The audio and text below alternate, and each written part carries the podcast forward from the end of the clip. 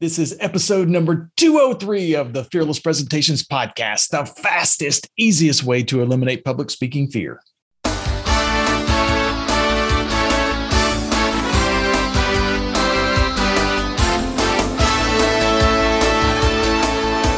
Want to absolutely eliminate public speaking fear? This podcast is the answer. Here's the guy who literally wrote the book on fearless presentations, Doug Stannard.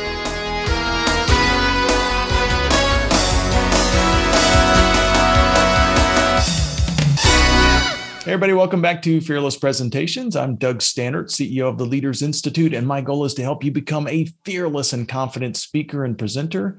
This is part three of a four part series covering the 101 best public speaking tips that you'll ever find.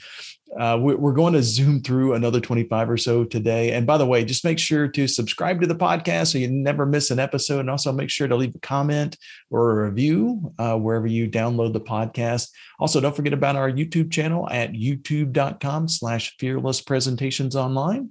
That's all one word without any punctuation. Just or you can just search for Fearless Presentations on YouTube. You can find it. The episode is sponsored by fearlesspresentations.com. So if you're looking for the fastest, easiest way to reduce public speaking fear and become a more persuasive speaker, uh, we've got two day public speaking classes coming up in cities like Dallas, Atlanta, Columbus, Miami, Charlotte, Philadelphia, Houston, and Phoenix. And we also have another virtual class scheduled in just a, the next couple of weeks. So, for details about any of those classes or to find out when a class is going to be scheduled in your area, just go to fearlesspresentations.com. All right, so let's get on with today's episode. So, in this episode, I'm going to continue our series of 101 public speaking tips. Um, these are these are things that you can use as a roadmap to improve your presentation skills.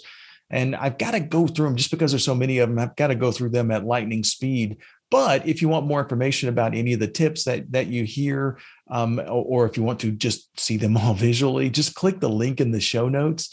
Uh, in the show notes, uh, basically that the we've created a blog post that has all 101 tips on it, and it's also got additional reading for each for for quite a few of these anyway. Not every single one, but if there if you want to delve in and find out more details about some of the tips, you can just kind of go to the uh, the the show notes. So last week I ended with tip number 50, which was to add in at least one impact idea once you've kind of created that outline. Um, the tips this week will begin with three additional ways to organize a better speech. And then we're going to get into um, a, um, a list of some of my best PowerPoint tips as well, as well as places that you can actually go to practice your speech with that kind of takes the pressure off of you a little bit. So let's start with 51. Tip number 51 is to take a break. I should have ended last week with this one. I didn't look that far ahead. I should have because this is a, this would have been a good one to end on last week. Uh, if you've got too much content to fit into you know five or fewer key points, which is what I was was recommending a couple weeks ago, you might want to consider taking a break in the middle of the the pre- presentation to make it more digestible. Uh, it's it's a whole lot easier for folks to comprehend the content if you break it into bite-sized pieces. And so inserting a break at the right time can be very, very helpful. Tip number 52 is to use your impact ideas, some of those things that we mentioned uh, a couple weeks ago, to alter the time of your presentation. So if you're if you're short on time, you know, if you're running long, sometimes that happens, it's easy to shorten up or cut a story or cut an analogy just a little bit, just cut some of the details out. You don't have to eliminate it entirely, but you can shorten it up um, you can do that rather than kind of zooming through the presentation, which is what a lot of people do. So just give more details in your story if you need to lengthen the amount of time or shorten out, shorten a few of the details, and it helps you fit the time frame a whole lot better. In fact, if you kind of do this specific tip, you can make your presentation hit the the time frame that you've been allotted Exactly. And it's such an elite skill. Most people can't do that. They have to kind of prepare a certain amount of time worth of speech and then practice it over and over again so that they can hit that time frame. You don't have to do that if you're following these tips though. Tip number 53 is what happens if you absolutely have to give a 10 point talk or a 20 point presentation? That kind of goes against one of the tips that we gave earlier. But if you have to give a content heavy presentation, obviously you can but you want to manage your expectations. Your audience isn't likely to retain a lot of the content. So, in those situations, you're probably going to want to leave a follow up handout, something that they can take away with them, or some other type of takeaway that will help reinforce the, the content for your, your audience members. So the next few tips that I give are going to be PowerPoint tips. This is one of the things that we get asked about most often when folks are coming coming through our presentation classes. Uh, how do you give a really good PowerPoint presentation or give a PowerPoint? Uh, or what are some tips for for um, delivering PowerPoint presentations much better? So these are some of my best tips. So tip number 54 is to design your presentation first then add in your visual aid. So basically, create your speech or create your outline before you start working on the slideshow. Most presenters do the exact opposite. They start with their slideshow, and then later they try to come up with words to explain the bullet points that they've written. so instead, it's a better idea to start with the presentation and then look for visual aids that will help you clarify your points. Just a whole lot easier if you do it that way. Tip number 55 is to use fewer slides. So, an excellent way to do this is to practice your presentation a few times without any visual aids whatsoever, and then get really good at the delivery, and then go back and add in only the visual aids that are going to help you explain the points that you're covering better. Tip number 56 is close to tip number 55 but a little bit different. The the tip is less is more. So the fewer slides that you have and the less content that you have on each of those slides the more impact that your words will have on your on your audience uh, a good way to make that happen is tip number 57, which is a, it's a rule of thumb that we call six by six. So it's it's a good rule to have no more than six words on each line and then no more than six lines on each PowerPoint slide. That way, everybody in the room is going to be able to read your slide and your content, the, the content that you have written on it, much more easily. Tip number 58 is avoid overuse of animation. So the spinning bullet points with the sound effects, there a lot of times those are just a distraction from your content. So avoid frivolous animation. Now, obviously, if the animation that you have is something that helps you get your point across more effectively, then by all means use it. But the zoom, zoom, zoom, and stuff like that for the the the bullet points is usually just a distraction. Tip number 59, though, is to use appropriate animation to clarify your point. So, if you can use your animation that adds showmanship and clarifies your points, then by all means do so. Uh, I had a client that had their animation team create a 3D animation of the terrain where they would be building in addition to an army base and it showed everything from the blacktops being poured to the final buildings being erected and rising on the horizon to the military tanks being rolled over the gate into the gates and, and onto the blacktop and that kind of thing. It was an impressive piece of proof that the company was able to to to use so that um, the the buyers the folks who were purchasing this expansion could see exactly that they understood the concepts or they understood what um, what the the client was really looking for. Tip number 60 is is about charts and graphs. Um, a lot of times charts and graphs are usually best suited for handouts, not for visual aids in your PowerPoint slide decks. Charts and graphs, a, a lot of times they're really hard to read and they're hard to follow on a slide. So it's a whole lot more effective in most situations anyway to make a handout and then put them on or if you if you if a handout's not appropriate you can put them on a big board or or something like that to where it's a little bit easier for the audience to to see and follow along with where you're going with it. Tip number 61 is you want to avoid using pictures just for decoration. So if you're using a picture or a series of pictures, just for decorations. Make the direct the the decoration the same on every slide or make it kind of subtle. You know a, a, single picture in the corner of the slide is usually enough. You, don't have to to make the um, the uh, slide very elaborate. If your if your decorative picture changes a lot of times your audience will kind of wonder what it has to do with the content of your slide. So now, by the way, this doesn't mean don't use images or don't use photos or pictures to clarify your your thoughts or clarify what you're covering. This is just the decorative part. This is just to make a lot of times folks will put pretty pictures in uh, on their slides to make them look more effective or look better.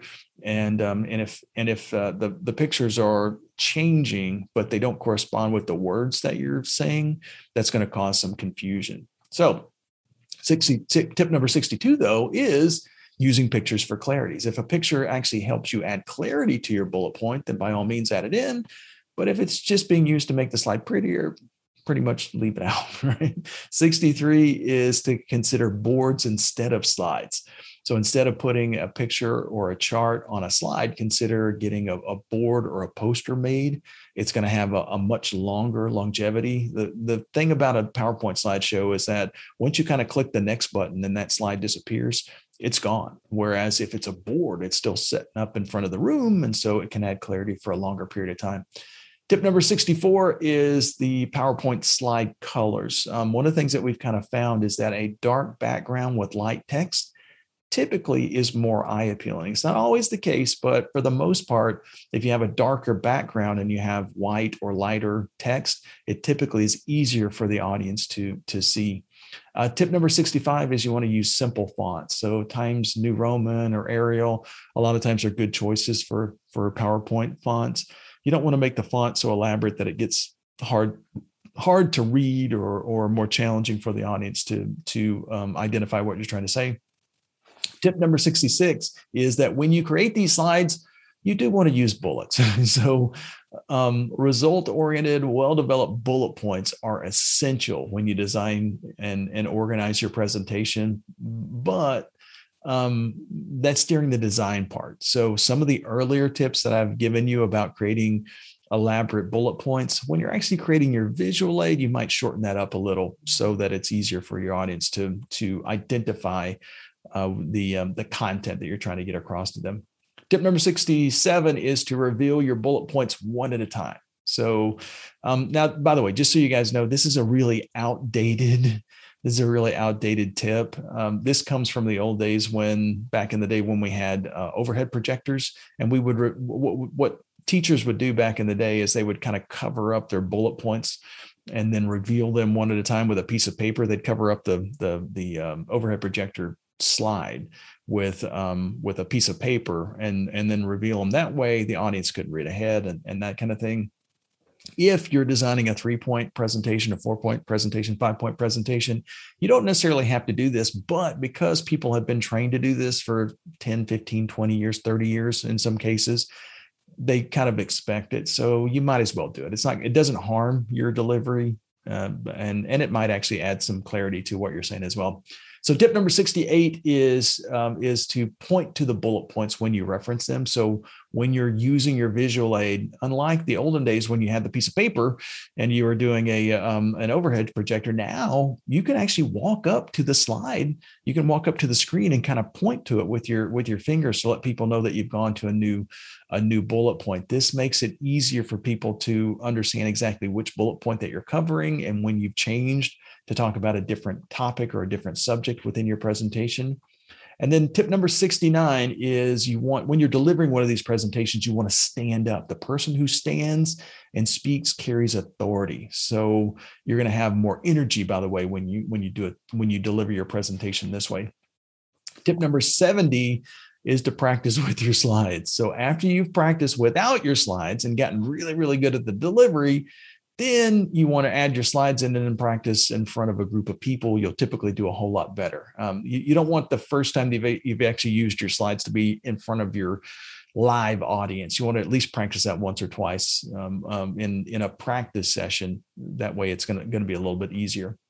Tip number 71 is you want to avoid the old read, click, read, click, read, click, read, click. If you design um, in, practice your presentation based on the tips that I've given you here, you're probably not going to do this anyway. But if you find yourself kind of reading and then clicking to stop, you're going to be really, really boring to the audience slip into a story, an example, something that's going to be a little bit more interesting and, and the audience is going to like it a whole lot more. And then the last PowerPoint tip is number 72. You want to design your own slideshow.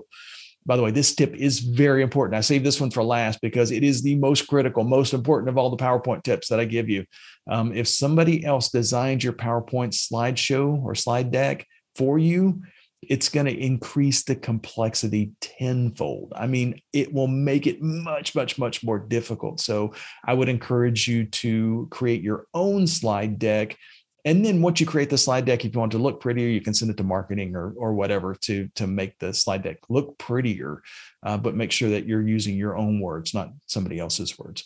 Okay, so the last few that I'm going to cover here, and in fact, I've got quite a few of these. These are places that you can go to practice delivering your presentation. These are these are audiences that are constantly looking for speakers to come and present to them and a lot of times it's a fairly low risk you know because if if if you kind of flub the speech it's not going to it's not going to be a huge, huge, huge deal. I mean, they're going to be small groups. A lot of times they're going to be friendly groups, and um, and they and they are aware that if you're practicing there, you're probably not a professional speaker, right? So it's a little bit um, um, less risky to kind of practice in front of these. And I'm going to list these in order of kind of least lucrative to most lucrative. So I'll give you like three today, and then we'll finish up next week with some more lucrative kind of places. So the first one, uh, number 73, tip number 73, is you can practice your speeches at social clubs. The, the, these would be clubs like, um, or service clubs, right? I, am saying social, but basically service social kind of clubs. So like Rotary clubs, Kiwanis, JCs, Lions clubs, those kind of those kind of organizations, they are a great place to practice delivering your speeches because most of these organizations have a weekly meeting that requires a guest speaker typically the time limit is like 15 20 minutes or something like that. So it's a really quick easy presentation.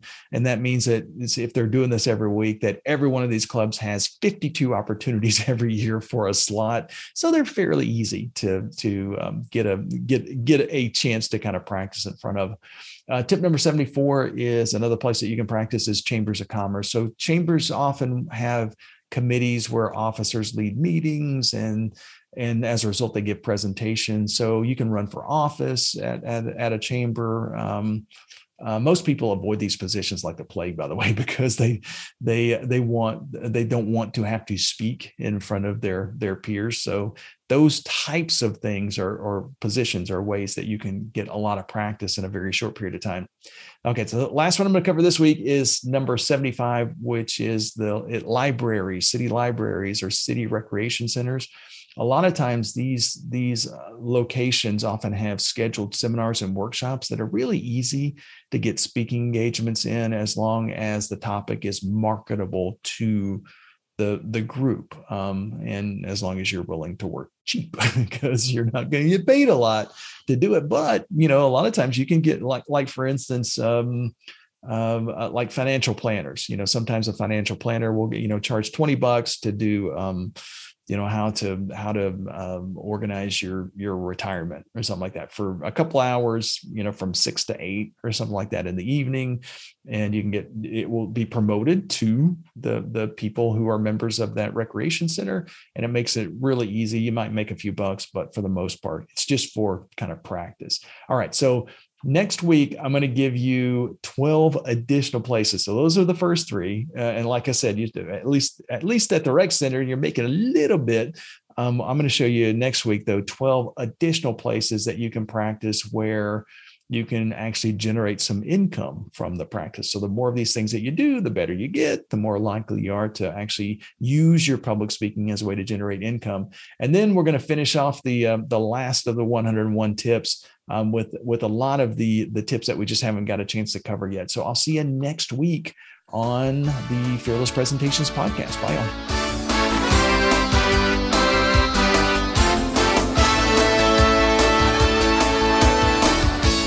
Subscribe to this podcast for new public speaking secrets each week.